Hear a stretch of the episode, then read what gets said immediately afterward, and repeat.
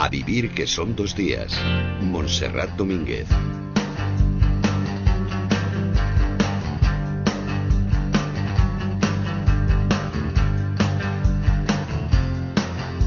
Aquí estamos cuando pasan 10 minutos de las 11 de la mañana, de las 10 en Canarias, escuchando la vida y leyéndola, que es lo que toca en este club de libros, el día del reencuentro tras las vacaciones de verano con los dos miembros de honor de este, de este club. Óscar López, buenos días. Buenos días. ¿Cómo estás? Estoy bien, encantado de la vida. Encantado de la vida, y, eso que vengo a trabajar, ¿eh? pero encantado de la vida. Me lo pasa muy bien este verano. Manu Verastegui, ¿te ha parecido como a mí notar un deje un poco rarito? Había una duda ahí. Hola, Oscar. Manu. Manu Verastegui, ¿qué tal estás? Qué gusto estar aquí otra vez. Qué, qué, estupendo escuchar esta música que llevo un mes y medio sin escuchar. Sí, sí. Pero yo tengo que decir que esta mañana me ha recordado completamente aquellos primeros días de cole que mi madre me llevaba arrastrando y yo pataleando y gritando. ¿Llorabas y gritabas? Sí, pataleando sí, sí, ¿Eso quiere decir que no querías venir a la radio? Eh, sí, bueno, de hecho no te voy a contar los detalles, Oscar, ah, pero ha habido que enviar una brigada de fuerzas especiales a su Yo casa. Yo me he despertado pensando no quiero ir al cole, no quiero ir al cole. Pero ya está solucionado. Ah, ya está, ya está. Ah, bueno, me quedo tranquilo. Bueno, Oscar, ¿has leído mucho este verano? He leído menos de lo que suelo leer porque... Bien. ¿Sabes qué pasa? Que a mí me lo dijo un médico hace años. Oye, cuando empieces las vacaciones, las dos o tres primeras semanas no leas. Pero es una cuestión... Y la verdad, o sea, puramente médica. Y la verdad es que a mí me va muy bien. Luego sí, ¿eh? Luego ya me puse a leer. Lo que pasa es que yo suelo leer libros que van a ser publicados en otoño, ya, ¿sabes? Por mm. una cuestión de trabajo. No me da tiempo de leer lo que ya se ha publicado. Claro, por eso estás aquí. Eh, eh, para adelantarnos algo. Ahora te voy a preguntar qué has leído. Interesante. ¿Tú, Manu, has leído? ¿Has tenido Pues yo que, tiempo, aparte al contrario que Oscar, solo soy un lector. ¿Cambiar libros de sitio? eso sí, he cambiado muchos libros de sitio. Pero como yo soy un lector cualquiera, de a pie, y aquí me decís trabajar mucho, he necesitado un tiempo de silencio en mi cerebro. Y he dejado de leer bastante. Pues damos por concluida la sección. Entonces... No, no, pero he leído, sin embargo, un par de cosas muy sorprendentes y que me han gustado muchísimo. Cortitas, y muy bonitas, que si queréis os cuento. Bueno, ahora, ahora nos lo cuentas, pero déjame que pregunta porque veo, no sé, aparte de estas dos cosas, me da la impresión de que no habéis dedicado mucho tiempo a la lectura este verano. A ver si los, los oyentes de este club de lectura sí. Sorpréndanos, llamen al 902 14 60 60 y, hombre, yo agradecería que si han leído lo de la dieta Duncan y todo esto está muy bien, pero nos lo pueden ahorrar. los grandes bestsellers de los que ya hemos hablado por activa y por pasiva, casi mejor no nos lo cuenten, sobre todo si han descubierto algo que no está no es habitual, no es lo que encontramos en todas las librerías cuando entramos, llámenos 902 14 60 60 o escríbanos un correo y nos lo cuentan porque vamos a ir escuchando a los, a los oyentes esta, esta mañana. ¿eh? En el 902 14 60 60. Venga, Manu, me has picado ya. ¿Qué has leído? Os cuento. Venga. Ya os he dicho que, aparte que ya me conocéis y sabéis que yo soy de lectura breve, de mm. novela corta y de relato, pues he, leído dos libros preciosos, los dos de contraseña. Os juro que no es mi editorial, ni soy accionista ni nada, ¿eh? pero tengo que deciros que estoy muy enamorado de contraseña, la verdad. Me parece que está editando cosas preciosas mm. y muy bien editadas. Y he leído dos cosas muy bonitas. Una es eh, Las hermanas Bunner, de Edith Wharton, que es una historia. Mm, Edith Wharton es la autora de El fin de la inocencia. Eh, sí, exactamente. ¿Lo he dicho bien? Bueno, no sé, ahora es que hablo de memoria. Bien, las hermanas... Eh, las hermanas Bunner. Bunner. Eh, que es, a mí, sobre todo, lo que más me ha gustado y más me ha sorprendido, aparte que es este estos típicos retratos de, del cambio de siglo, ¿no? Del 19 al 20, eh, muy bien hecho, sobre todo leyéndolo desde nuestra sociedad del de la abundancia, del exceso, te cuenta una historia de sobriedad que es muy muy sorprendente y muy eh, aleccionadora. Y lo he leído. Para mí, un descubrimiento, estoy seguro que Oscar lo conoce, porque para eso es este compendio de cultura y conocimiento. Eh, yo he descubierto eh, a John Collier, un escritor sobre todo de cuentos. que trabajó durante algún tiempo como guionista y que inspiró muchas de las historias de... ¿Os acordáis de aquella serie que se llamaba Alfred Hitchcock Presenta? Sí. Pues este hombre escribe cosas parecidas, de hecho se adaptaron varios cuentos, solo que en, en, literatura es todavía más ingenioso, más sorprendente, más retorcidillo, un poco perverso y es muy entretenido. Y qué historias más buenas escribe, ¿eh? Sí, ¿eh? siempre sorprendentes. Oye, y dejadme que le recuerde a los oyentes que lo van a encontrar luego lo que nos estéis recomendando en la página web. Las lecturas que os han gustado más las vamos a tener en la web pues para recordar la editorial, los autores. El, el libro, la recopilación se llama Fiesta en una botella. Fiesta en una botella. María Edith Wharton, efectivamente, lo estoy comprobando, la edad de la inocencia. A ver, Oscar, ¿y tú? Yo de lo publicado, evidentemente tenía que leer a Marse. No había tenido tiempo antes de las vacaciones. He leído Caligrafía de los Sueños y a mí cada vez que Marse vuelve a esa época de su infancia, de su adolescencia, en esa Barcelona de los 40-50, me parece que lo borda. Y yo creo que esta es una estupenda novela. La historia de este chaval de Ringo, 15 años, que ve la historia de amor que, que tienen una señora y un caballero en la bodega del barrio de Gracia donde él suele ir a menudo y eso cómo va a derivar en tragedia. Bueno, me parece una novela estupenda. Y luego, como te comentaba, pues claro, ya he leído avances de lo que se va a publicar en otoño. Por ejemplo, yo recordáis que os recomendé eh, Island de David Van, una novela terrible. Bueno, pues ha vuelto un poco por los mismos derroteros. Yo creo que como también él vio que le funcionó tan bien, ahora se publica Caribou Island y aquí es una historia sobre, sobre un matrimonio, el derrumbe de un matrimonio, teniendo a una hija adolescente como testigo de ese derrumbe. Es una, también una novela muy dura. Mm. Me lo he pasado también bien con Julebeck, no está, yo no sé si es la edad, es decir, con esta novela ha ganado el, el este premio libro ya está en las, sí, sale, bueno, sale, creo que sale. Mm, no, no está, sí, está, ah, pues sí, porque lo vi Pues lo normal es que salga el lunes, igual alguna librería ya lo ha colocado. Michel Lebec. Sí, el mapa y el territorio. A ver, está menos provocador que antes. Yo no sé si es un tema que tiene que ver con la edad, pero es una novela también que está francamente bien y me lo estoy pasando muy bien, lo digo porque todavía no la he terminado. Estoy con una novela de seis barra de un autor también francés, Laurent Binet, HHHH, es un nombre muy raro, pero es una novela muy entretenida que nos cuenta el atentado que sufrió el jefe, Reinhard Hendricks, que era el jefe de los servicios de seguridad del Tercer Reich. Mm. En el año 42 en Praga por parte de un grupo de paracaidistas checoslovacos. Bueno, pues esta historia que es real está muy bien explicada, pero mm, ya os digo, no solo es lo que cuenta, que evidentemente es entretenido, sino la manera como lo cuenta este joven autor francés, que yo creo mm. que va a llamar especialmente la atención. Oye, pues dejadme que os cuente lo que he leído yo, porque al contrario que Manu, eh, yo aprovecho el verano y saber que tengo horas de lectura por delante para meterme los tochos, que a lo largo de la temporada es más complicado leer.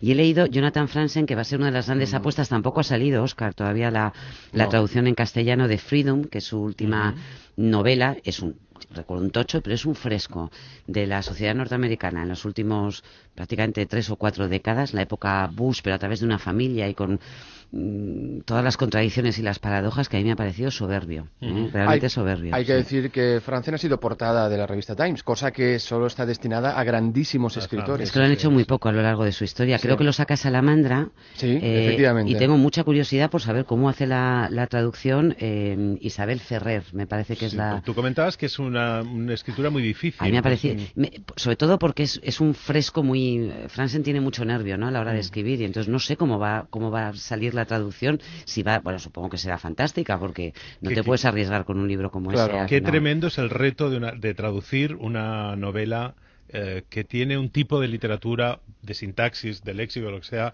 eh, fuera de lo común. ¿no? Y además un tipo muy peculiar. Que traductor lo sabes. sí, pero yo ahora mismo estoy con una cosa que es muy sencillita, es muy cómoda, muy agradable, pero cada vez te tienes que meter con cosas muy, muy difíciles. En Facebook, Gonzalo Diz Álvarez nos dice que ya ha reservado ya No pudieron con ellos de Nativel Preciado, que es un libro que sale el, martes. Sale también, sí, es verdad, la bien. próxima semana. Qué bien. Oye, ahora, por cierto, que hablabas de, Franzen, déjame, déjame recordarte que fue, bueno, yo creo que ha sido, si no el único escritor que no quiso ir al programa de Oprah Winfrey. Ah, sí, ¿y eso? ¿Y esa rebeldía? Le invitó y dijo que no, que no, vamos, a invitarle, vamos a invitarle nosotros. A, ver a lo mejor también nos dice que no. ¿Eh? Lamentablemente creo que no sé, creo que no va a venir. Pilar Reyes, directora de Alfaguara, buenos días. Hola, buenos días. ¿Cómo estás? Muy bien, leyendo mucho también. Sí, oye, y aparte de lo que has leído tú, que ya me contarás algo interesante, ¿cuáles son, eh, dime una o dos apuestas de Alfaguara para este otoño? Bueno, mm, dos. Eh, una novela islandesa. Eh, Islandia es el país invitado a la Feria de Frankfurt, así que es una buena ocasión para que los editores nos fijemos en, una literatura. Eh, es una novela llamada Rosa Cándida. Em, Rosa Cándida puede sonar un título muy naif, pero en realidad es una variante de rosa, eh, una rosa que tiene ocho pétalos. Mm. Esta es la historia de un joven de 22 años que se va de su casa paterna, eh, su madre acaba de morir y emprende como un viaje sentimental, un viaje emocional y se recluye en un, en un monasterio. Eh, y allí, digamos, empieza como una aventura de descubrirse a sí mismo. Y toda la novela está construida como una especie de parangón con, con la botánica. Es un libro muy sutil, muy sofisticado. Eh, lo publicó, bueno, se publicó en islandés primero, pero el primer descubrimiento, y suele, ah, ya hay, digamos, varios casos en que eso ha sido así, eh, se tradujo al francés por una editorial pequeña, muy literaria, y eh, salió en agosto en, en, Francia y bueno, ha vendido 80.000 ejemplares, los libreros lo han recomendado mm. muchísimo y yo creo que, que para el público en, en castellano también será como una revelación eh, Pilar, una autora estupenda. La, la, traducción al castellano se ha hecho del islandés directamente o se ha hecho a través del francés, como vimos que pasó, por ejemplo, con la trilogía de de los hombres que no... De Larson. De Larson, efectivamente. Se ha hecho del islandés directamente. Ah, directamente, qué bien. Oye, y Carmen que nos llama desde Madrid. Hola Carmen, buenos días. Carmen. Hola. Hola, Carmen, buenos días. Tú nos llamabas porque habíamos pedido que nos ayudarais a, a, conformar esta, esta librería virtual que hacemos hoy en el Club de Lectura. ¿Qué has leído tú esta, este verano? Pues la verdad es que me he atrevido con un libro que durante demasiado tiempo me dio muchísimo, digamos, eh, miedo. Es La escritura a la vida de Jorge Semprún, que ah. acaba de, fallecer y sinceramente yo no me veía capaz de, ¿sabes?, de leer algo tan duro, sus memorias en el campo de concentración, pero al mismo tiempo noveladas y sinceramente ha sido un esfuerzo eh, tengo un hijo pequeño que me, que me ve a veces o me veía este verano poner cara eh, en amargura y me decía, pero mamá, ¿por qué lees eso si no te gusta? Y, yo le decía, no, no, si me gusta, pero... O sea, que te ha gustado, Carmen, la escritura o la vida de Semprún. Mucho. Mucho.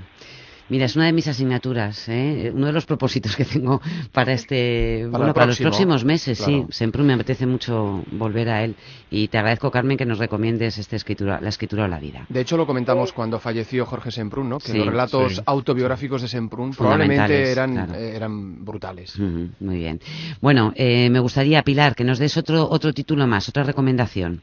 Bueno, la otra recomendación también es de una mujer, una autora italiana jovencísima, nació en el 84, llamada Silvia Balone, y la novela se llama De Acero. Eh, también fue premio Campiello, como la que es eh, el premio, digamos, italiano a ópera prima. Eh, quedó finalista del Estrega. es una novela que ha vendido en, en Italia 350 mil ejemplares. Mm. Se llama De Acero y es la historia de la amistad de dos jóvenes, de dos muchachas en, en una ciudad en, Piovi, en Piovino, una ciudad industrial italiana. Mm. Y es una historia de una amistad, pero al mismo tiempo del momento en que se deja de ser adolescente y se empieza en la edad adulta, en un sitio, digamos, donde las posibilidades de vida eh, son, o digamos, quedarte en la ciudad y seguir una, bueno, una vida de, mm. digamos, de clase media, más o menos eh, sin muchas posibilidades, o jugarte como la vida en otros territorios más difíciles. Es un libro precioso, es un libro sobre la amistad y también sobre la dificultad de crecer.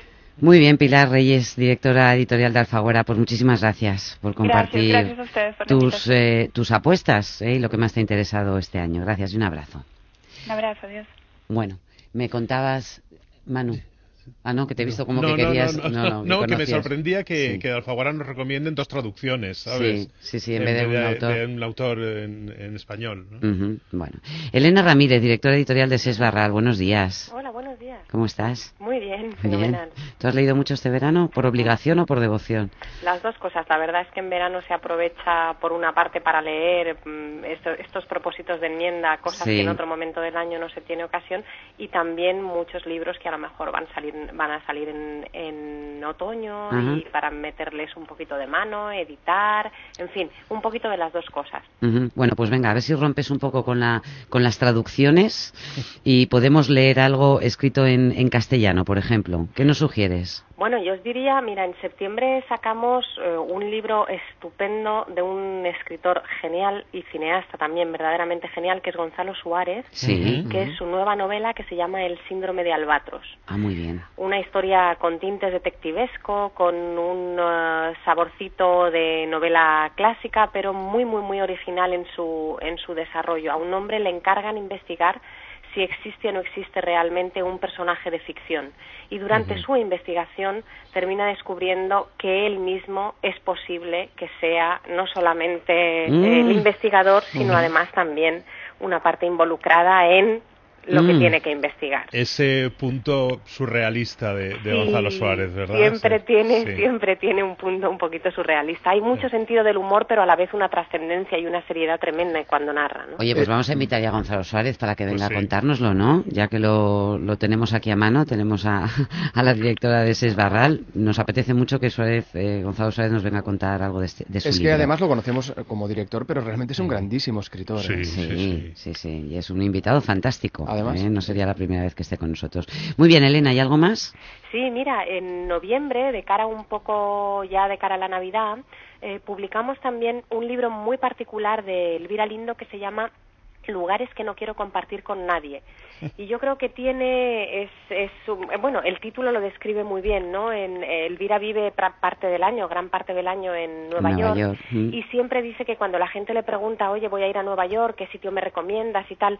Le da una pequeña cosita porque realmente hay lugares que el encanto que tienen son que siguen siendo secretos, que siguen siendo partes mm, del corazón de Nueva York que están sin descubrir. ¿no? En este libro nos desvela a través de un recorrido de la ciudad que recorre también todos los años que ella lleva em, eh, transitando Nueva York, es decir, a través de su propia historia, nos cuenta esos lugares que realmente son prodigios en esa en esa ciudad eh, mm. eh, enorme que es Nueva algunos, York. Algunos nos los va descubriendo en sus artículos, en los artículos que leemos del Elvira Lindo en el en el país. Yo siempre encuentro pistas que voy apuntando mentalmente para bueno cuando vaya a Nueva York tengo que ver esto, ¿no? De hecho los artículos en los que escribe mencionando lugares así secretillos de Nueva York son los que más eco, más se remiten, más ¿eh? envían, más mm. se más se votan, ¿no? Muy bien. Pues muchísimas gracias Elena y que vaya muy bien vuestras apuestas por esta en esta temporada. Un abrazo. Gracias a vosotros.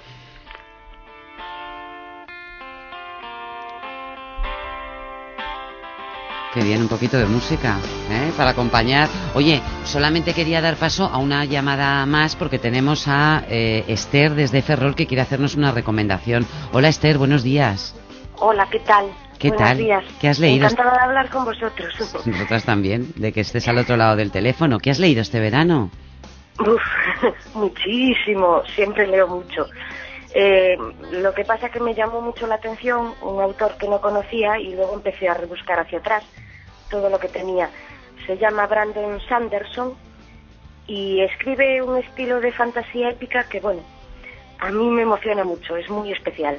Fantasía épica. Mm. Veo como Manu se revuelve porque eso como que le, pica la curiosidad. No, no, le pica la curiosidad. Lo siento, Manu. Es una vuelta de tuerca.